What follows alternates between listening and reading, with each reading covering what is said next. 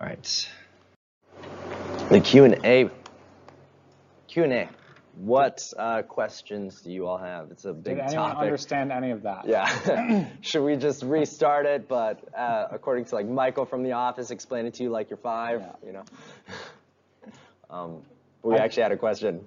Lauren. Right. You say you can't carry over the name, but the boat's an object, so it doesn't have consciousness. Mhm. So couldn't you carry over the name? Because like if you took your Lego analogy, you're saying these Legos don't have consciousness and building it in this specific way doesn't give it consciousness. Mhm. If I slowly like replace the pieces of that Lego, and then I had all the original pieces set aside and I built it into the original thing, it would carry over, wouldn't it? Because it doesn't have consciousness as an object. Yeah. Good. Good question. Um, so, wouldn't what does the boat have consciousness? So I think we the point might have been missed there because we, it wasn't an analogy for like consciousness. It was more of a thought experiment for identity specifically. Like if identity or what something is is specifically physical, even if it is a boat, right? It's because we identified that boat as Theseus's boat, right? So if identity is really just physical, um, then there would be a problem because now we have all those physical pieces over here, and if identity was physical, wouldn't this be the actual boat? Wouldn't this be Theseus's boat? But again, over here we have Theseus still sailing the same boat. Um, so So the boat doesn't have identity, the guy does. Uh, It's, cer- it's certainly the boat wouldn't have identity by itself, independent of human beings. I would say. Yeah. And this ac- so this is actually a thing, things that Christians disagree on. So like one of the Christian philosophers that we think is awesome, he. All right, there's way too many jargony terms that is not going to help anybody. Um, he believes that what we've talked about with like universals and particulars, things having essences. He actually think, thinks that all of those things are just figments of our imagine. That those are our imagination that we project onto things. So there are Christians that hold that view, that are still that believe in body and soul. But we think that there's problems with that. And so um, when we're talking about unity of identity, there is a human aspect to it where we fund a little bit of the unity of uh, or the identity of the thing yeah, comes from us a little bit. Yeah. So like, the boat doesn't have an ide- identity, but we identify that boat as someone's, right? Mm-hmm. So like again, Theseus has a boat. The boat doesn't have its own identity, but okay, obviously Theseus owns it. Theseus sh- sails it. It's his boat, right? But again, the problem is specifically physical. Are we to say that there is some type of mental connection or immaterial connection between us knowing Theseus and his boat, or is it all physical? And if it is all physical, then we could actually say if we took every part from that boat, we could then have Theseus, Theseus's boat over here, and then that's where the problem arises because Theseus's boat is over here, but Theseus is still sailing this boat right over here, right? But he, again, he didn't change boats, so the identity didn't switch right there. Um, well, at least the Christian would say the identity didn't switch. The, again, the materialist, the person who thinks everything is physical or identifying things are just physical, um, that's where the problem comes up, where we don't know which one is the original. Does do you see the if we relate it just back to who we are as people, do you see the problem more? Like if all of our cells get reconstituted, but I'm still will, that is that's the same point we're making. So maybe it would be better to view it as just a helpful analogy to help you get that point, Yeah. um, more than getting focused on do material objects have an immaterial part of them. So if every cell that passed away was taken away and added to another being, like just added together over here and created into a being, wouldn't I still be Samuel though? Right? Or would this be Samuel? If Yeah. we're just cells, then we have no idea who's Samuel. Right. Um, yeah. Does that help? Okay. Any other questions? yeah. Any other questions? Oh, Tyler. Yeah, so kind of a double question, but uh, so we were talking about like Sam Harris earlier, and like science experiments. Um, so for one, like what, what would be defined free will as? And um, yeah, I'll just start with that. And I'll, What would Sam Harris define free will as? I don't think he would define free will. I, would think say he would reject it. Yeah, he would say we don't have free free will. He would he would say our choices are illusions, and that they are actually determined by factors outside of us. Mm-hmm. So my choice to choose Trix cereal in the morning was determined by all causal factors that preceded it. There wasn't a a waiting for me as a person to make a choice, for that choice to unfold. It was simply that was the next domino falling in the course of nature. Right? Yeah, and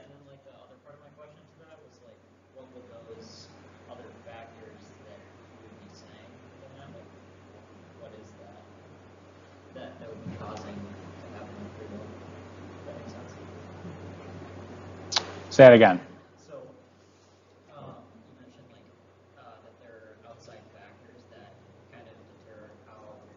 are?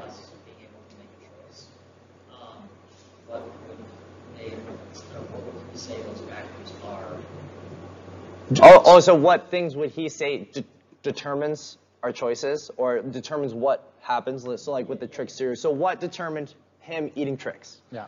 basically? Um, all, all a host of all things that include my environment. So um, all the things that influence me, like me as an organism having you know certain wants or desires, those might factor in, or whatever. Like he would just say the environment around you determines your choice. Mm-hmm. But there isn't actually a you that's a source of that choice. yeah. So, So, he wouldn't boil it down to one thing, probably. Yeah, he would say a lot of things, but also I see that I see I kind of see a problem there. I'm not sure if this is a good uh, objection or not, but it's just a thought. But let's say there are a bunch of things that determine what I'm going to do. Um, it would be really hard to like me be in that room and like ask Sam Harris point to all of the physical objects exactly which are all determining my choices right now.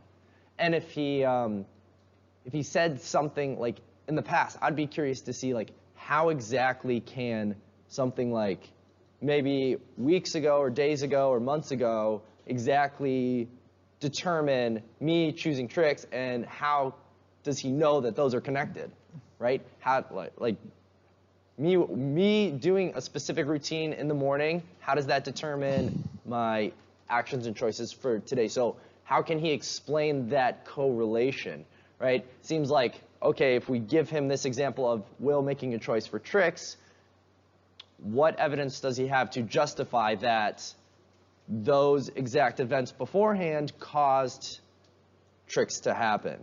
Um, yeah, there may be no correlation, right?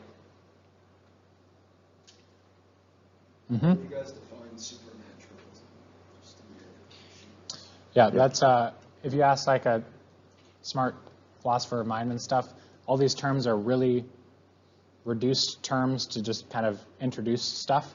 So supernaturalism could be defined any number of ways. The way we're defining it is simply um, that there are things other than material objects. There, that uh, material objects don't constitute all of nature, all of reality. Yeah. But you could, I would, I would say there's probably Christians that would quibble with the term supernaturalism. I think Josh Rasmussen himself doesn't like the term supernaturalism because it, it prevents barriers to talking with others who take different viewpoints. Uh-huh. So, like other philosophers, he thinks it often gets in the way of, of dialoguing well with them because the term supernaturalism carries with it a bunch of baggage. People Yeah. immediately just think you're talking about like demons and ghosts and stuff. And Yeah. so there's, there's some cultural baggage with the term supernatural Yeah. that can be problematic. immaterial is might be better the like material and the immaterial view or um, also i've used crap i just had it i think i lost it There are non-material aspects to reality. That's how I define it. supernatural. Like natural is like what you can see and observe. as in yeah naturalism Super is like wow, like beyond apparently nature. That's what you kind of get Mhm. the image of or whatever. yeah so it's beyond nature something a little bit more than just the physical things Right. That's a great, great question. maris Yes. and then Oh, just to play either devil's advocate or to look at it a different point of view. Like, um, like all these things you mentioned was like uh, how would this apply to, for example, like animals? Because they all have thoughts, they all have all these things that you talked about, but then, you know, we as Christians don't say animals have a soul. Mm-hmm. So we do, we can. Um, the way that Thomas Aquinas, one of the greatest thinkers in history, the way he, he talked about it was that um, actually all living things have a soul. And he's using this term in a very broad sense. But there's different capacities to different souls. So, like um, vegetation, he says has a vegetative soul. Um, he thinks about like there, there are plants that, that have the ability to grow. They have the power of growth and self-preservation, even in a sense. There's plants that can like kind of defend themselves a little bit. It's kind of crazy um, because they're living. And then you move up a rung, and the animal soul has those things, but also the ability to move. It has locomotion. So a dog can move around. A dog can also like sense uh, predators around it and stuff. It can um, also respond to stimulus um, in a sense. And then human beings are above that. They have all of those things. And also, we have the uh, rational thought process. How Aristotle defined us was we're a rational animal. So we're animals, but we have a rational part of our soul. And so we can speak about animals having a soul in a sense. Um, it's just when we think of soul, we typically just think about the immaterial parts of human beings that are unique. Um, but we can talk about animals having a soul. Um, so interact with that. Is there more you want to ask? Is the answer is the question do cats go to heaven or do dogs go to heaven? I mean, that could, uh, that could be a follow-up. Yeah. Aquinas answers no, unfortunately. Maybe- Although I think personally, dogs go to heaven, cats go to hell. Yeah. I mean, uh, God says that people are made in the image of God. Yes. What he gets from here is the ungodly to dogs. in the book of Revelation. True. So, I love cats and I love dogs, but uh, Good boys I go- don't want to make it like a hard. Just, I got, I got one more thing. Yeah. Um, so like, I love this first question. Who are we? What are we made of? Do you think that the material is a way that God can reflect the spiritual, the eternal? You know what I mean? Like if God made mankind Mm-hmm. out of dust and His own breath, right? The account in, in uh, Genesis, right? How does that like reflect an eternal spiritual being that's on heart, you know? Like and like also the vanity mankind. It like helps give meaning. Like the material, if it's rightly understood, Right. can help better understand the supernatural being that made all things. Absolutely. Yeah. Uh, God Yeah. became material, like God entered into, there's basically two major events in the history of reality. God created stuff, and so suddenly there was, so it started, there was just God, and then suddenly God created stuff. And that was the, big, the first big event. And then the second big event was God entered into what he created. It was the second huge event. And so obviously God has good, creation is good. That's what I want to say as Christians. Uh, historically, that's, you know, lots of people have said all creation, all matter is bad, and we need to flee to the spiritual realm. But no, Christians believe that creation is good, and eventually we're going to live as glorified material bodies, not just souls flying around in heaven, like ghosts or something. So, yeah, all, all creation points to the eternal reality of God, I would say. Yeah, if, you, if you're asking about specific material things, I would say actually yes. Um, specifically, things we would give meaning to. So we use symbolism, right? And, and that's a faculty of human beings. I would say that's what we call the creative part of the soul, um, where that's what Tolkien would really go for, where he would like write these stories or make these stories, or there would be these things. But we um, have it reflect the true reality of God, right? That spiritual realm. So the, we we see in the Bible all the time, God uses material things to signify or symbolize spiritual realities. So like that's what we'd say baptism is. It's a um, signifying or symbolism of the spiritual reality of that death and rebirth, that uh, humiliation and exaltation. We would say that the Ark of the Covenant and the temples in the Old Testament reflected God's nature, or um, even maybe his throne room. God is surrounded by specific angelic beings, right? The um, a lot of the temples or arks of the arks of the covenant they have those uh, cherubim, right? Um, so we have these material objects we have that we give symbolic and signifying meanings to that reflect God, right? So I would say the material is connected to um, the spiritual. Even in like number, we could have like a number of specific material things, and that would mean something um, according to God. So, yeah. Thanks for the question. Yes. Hasn't uh, computer artificial intelligence kind of disproven the idea that mind or consciousness can arise from? That's a great question. I love that question. Um, I think like Yeah. I think computer programmers might have a better idea about, about um, whether you can create something as a human being, as a programmer, that can be conscious. I I don't know. Elon Musk tells me that in a few years AI will develop its own consciousness and take over and stuff. I'm more skeptical because my dad's told me that that's a really difficult problem to solve. So Okay. Okay. Yes, it is difficult. But um, there was this movie a while ago. Uh, it's called The Imitation Game. Uh, I don't know if anyone of you have heard it, but uh, basically what happened in that, it's the story of Alan Turing. He made a computer to crack the Nazis' code, right? Um, because it was such a hard code that they couldn't do it by hand or just by people because it would take way too long. And he made a computer for it. But basically, from Alan Turing and all his work and all his creations and even his philosophical ideas um, came what is called like a Turing test, right?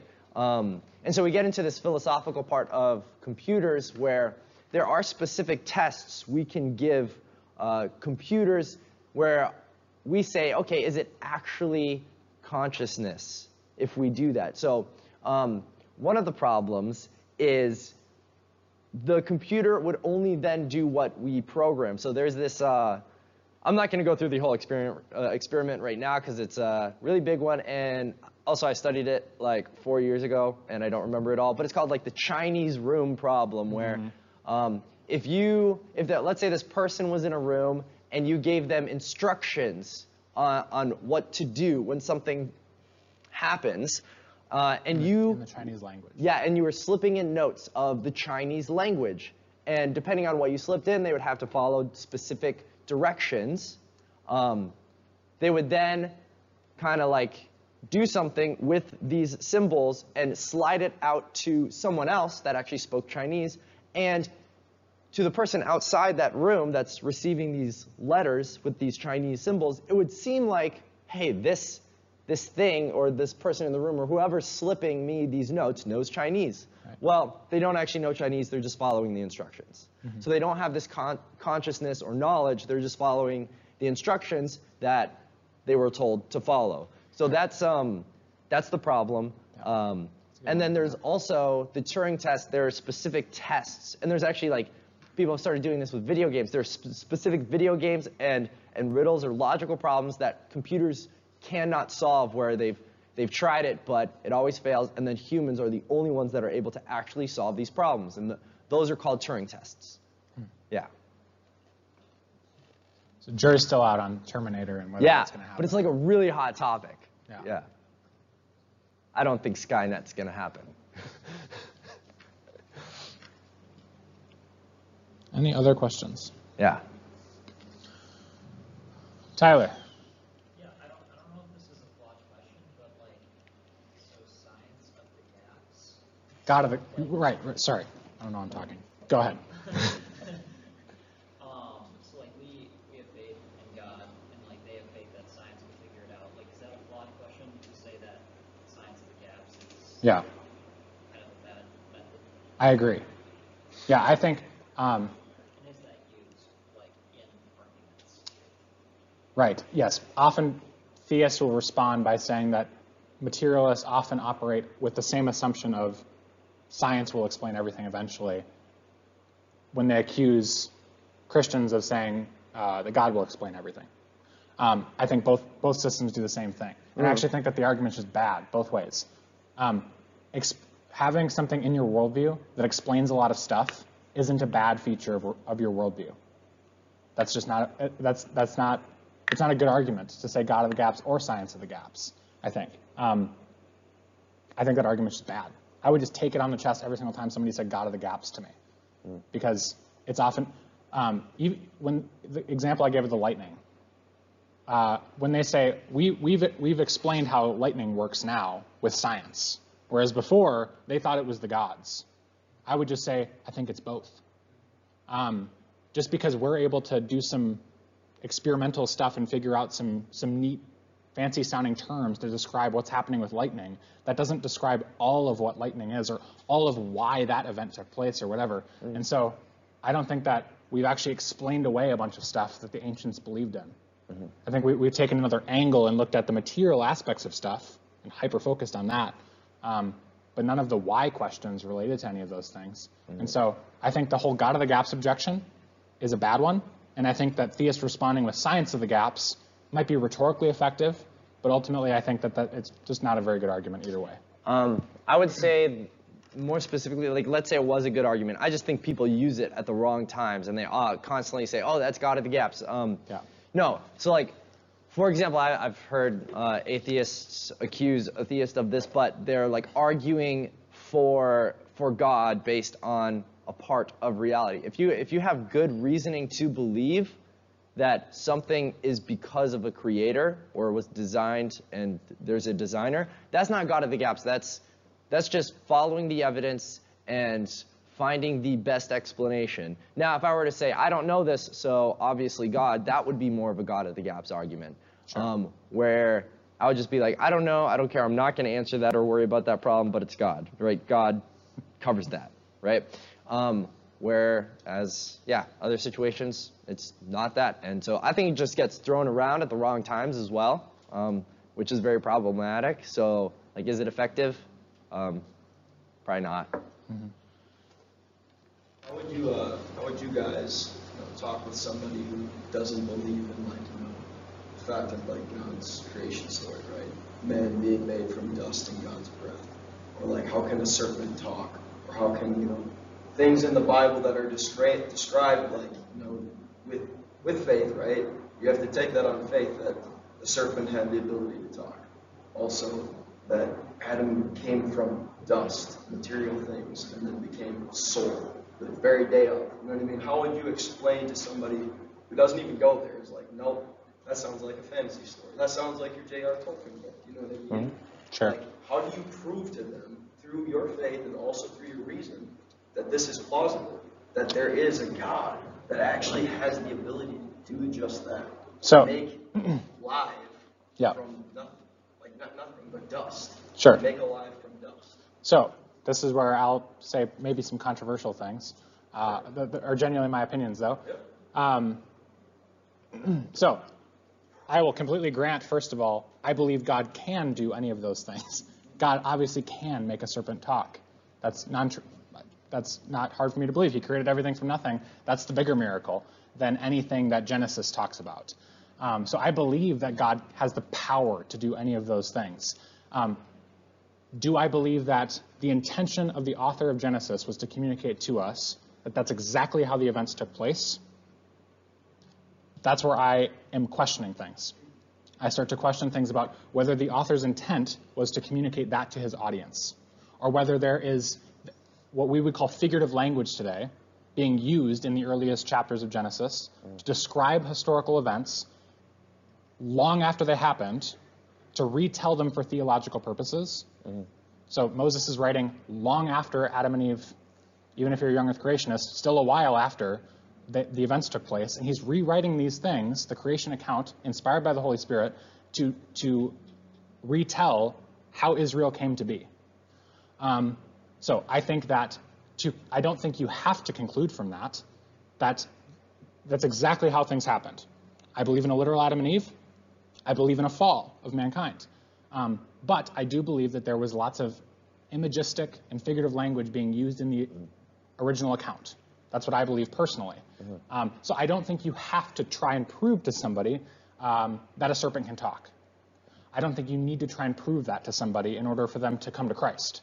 I don't want that to be a barrier for somebody to come to Christ, right? I, I want to win somebody to the person of Jesus rather than you have to interpret this Genesis account as wooden as you possibly can. I don't think that that should be a barrier. And I actually think that that's been, um, that has been churning out young people into atheists for the last hundred years. I think what's happened a lot in church is that we've, uh, we've mandated that reading of Genesis as the only one that's biblical. And then kids go to university already kind of doubting that. Then they run into a class where the entire purpose of the class is to debunk that interpretation of Genesis in Biology 101. And then they come away as an atheist. So, uh, whether, whether that interpretation of Genesis is right or not, um, I think it has done a lot of harm to restrict Genesis to only that reading. That's my personal opinion. Um, yeah, and if you, well, just just to show that it's not recent, like Augustine, year like 300 something, he he had like three to five different commentaries on Genesis. He was like, I don't know how to interpret it, but here are all the different ways you can. Um, and he's like the greatest church thinker of the past 2,000 years, right? Um, so, so that's one thing right there. But how would I? Let's let's say yes, that's what happened. Everyone believed that. How would we convince them of that? I would say that's a very hard topic to do so. And if someone had a, just a completely different worldview, I would actually not even start that at the moment. I would start with something simple. I would start with convincing them to start questioning materialism, or I would start just trying to talk about ideas of God existing in general. And then, if somehow you take all these tiny steps and they believe God, they believe there's a, being out there, they believe that there's more than just the material world, then I would start moving towards hey, this is why Christianity is true, and this is how we approach um, kind of odd things in the Bible, where if we li- took them literally, like a serpent speaking of something we don't see today, this is how we could handle it. So I would say it's like way down the line of something you would would address. I don't think it would be like right away. Oh, I'm going to try and convince them that a serpent can talk, right? But if you are committed to that worldview, and I totally respect that, Yeah. if you just always believe that that's true, and that might be right completely. And so, um, if you believe that, um, more power to you. That's totally fine, and that could definitely be right. Um, the way I would go with that then is to try to point out the things that are already miraculous in both of your worldviews. So they believe, if they don't believe in God, they believe that everything came from nothing. So that they believe that nothing created everything oftentimes, unless they believe that the universe is eternal, and then there's other problems with that. But if they believe what science says today, that there was a beginning to the universe, then and no God, then they believe that everything came from nothing. Now that's already a big miracle. That's a bigger miracle than a certain serpent talking or God making a serpent talk. And so I would I would start to try and level the playing field of all of our worldviews are mysterious. Things get really foggy when we go back to the origins of reality. Everybody's got miraculous accounts, I is what I would say. And so maybe just say everybody's got miraculous things in their worldview that are hard to explain, and start to approach the topic like that. That's, Yeah. that's where I would go. But good question. Yeah. Let's see. Any more? Any more questions? Yeah. Yes, sir. Uh, do you guys have any thoughts on an argument between the material versus the spiritual purpose of dreams? Like how, kind of how that plays into consciousness? Right. Yeah. Yeah. Because, okay, what purpose do dreams play, material or spiritual? Um, I think it could be both. I, I do think it could be both. So, like a lot of modern psychologists would say, the interpretation of dreams is basically things you've experienced and you're processing, um, and and that and that's pretty much it. They would say, uh, or that they would say like really deep or repressed desires or something of that sort. So it'd be made up of your experiences or something like that. But also the Bible specifically says that hey, God has uh, communicated things in dreams before, right? So it could be spiritual as well. Now, um, so yeah, I don't think they're mutually exclusive. I think dreams could um, be definitely the case that they help you process uh, things you've experienced, or it's uh, it's kind of your your- brain sifting through all of this stuff. But also, it could have spiritual significance of things that are happening spiritually or internally, Yeah. um, Right, and, like- and it's reflecting that. Yeah, I don't think it's I don't think it's conclusive knockdown evidence for either a materialist worldview or a theistic worldview. Again, I think of the, the analogy used of a piano player playing the piano is how I view the soul and the body. And so I would put the dreams in the same sort of category. Um, that the soul is relying on the brain to do stuff. That's why, like, you could still see brain activity while a dream is happening, right? Um, but I wouldn't reduce it to that's all that's going on. Uh, there still might be a spiritual component, um, and I would say that there is.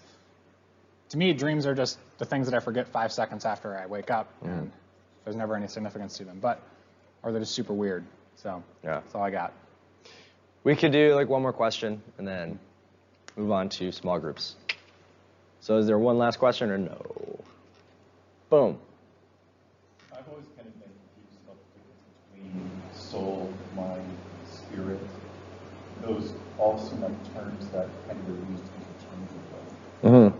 Uh, do you guys draw a distinction or see a distinction maybe in scripture between spirit and soul? Mm. Seen as the same thing? Are they different from mind? Yeah, that's a good question. I think So we've disagreed about this in the past. no, well, no, no, I brought it up and you're like, whoa, you're just confusing that person, and then. Uh, yeah, so I accidentally Okay, probably all we do, confused so. someone by bringing up this problem, but that's that's kind of what we disagreed about. But um, spirit and soul and all those terms in the Bible. So um, a lot the object well first thing the objection to dualism so just like body and soul is that the Bible uses one a bunch of other terms for it like spirit. So a lot of people think they there's uh, kind of like um, three. So body, soul, spirit. They they think there's three, and then the spirit would be like something we get when we actually believe. So and that's like regenerated, and we always have like a body and soul. Now some some people argue that the Jewish people um, in the Old Testament they had no distinction between body and soul. They thought it was just one thing, and that everything in the New Testament, even though it makes that distinction, is just influenced by Greek thought, which we, which we should reject, right? And so that's kind of the argument. So there's the view of we're just one thing, we're two things, and then we're three things. Now, um, the response to that is that yes, we we can see in the Old Testament that a lot of Jewish thinking and he, uh, like thinking of the Hebrews shows that we are one thing. Um, but that doesn't necessarily mean we don't have multiple parts. So we could have a body and soul, but it's working in unity, and we'll we would still be one thing. But in the New Testament, we also see this body and soul distinction. So, and we also see that our soul, when we die, goes somewhere and is removed from our body, right? So we can't just be one unitary thing. Um, but also we, we aren't designed to just be a soul. We, we're designed to be a body. So we're supposed to be unified right there. So when we die and our soul goes, we are in an incomplete state because we don't have our body, right? Um, and so we would say there's this term called conditional unity. Like we're designed to be unified, but also we have these dis- different parts where at death they kind of separate, but they will eventually be unified again. Now, the the three parts, so body, soul, spirit, that's more of a linguistic problem where in, in the Bible we, we get these terms, but if you really look at the meaning and use of spirit and soul, they're really, most of the time or all the time, they're like the same thing. Um, I think there might only be like one or two passages that are really controversial when it comes to spirit, but yeah.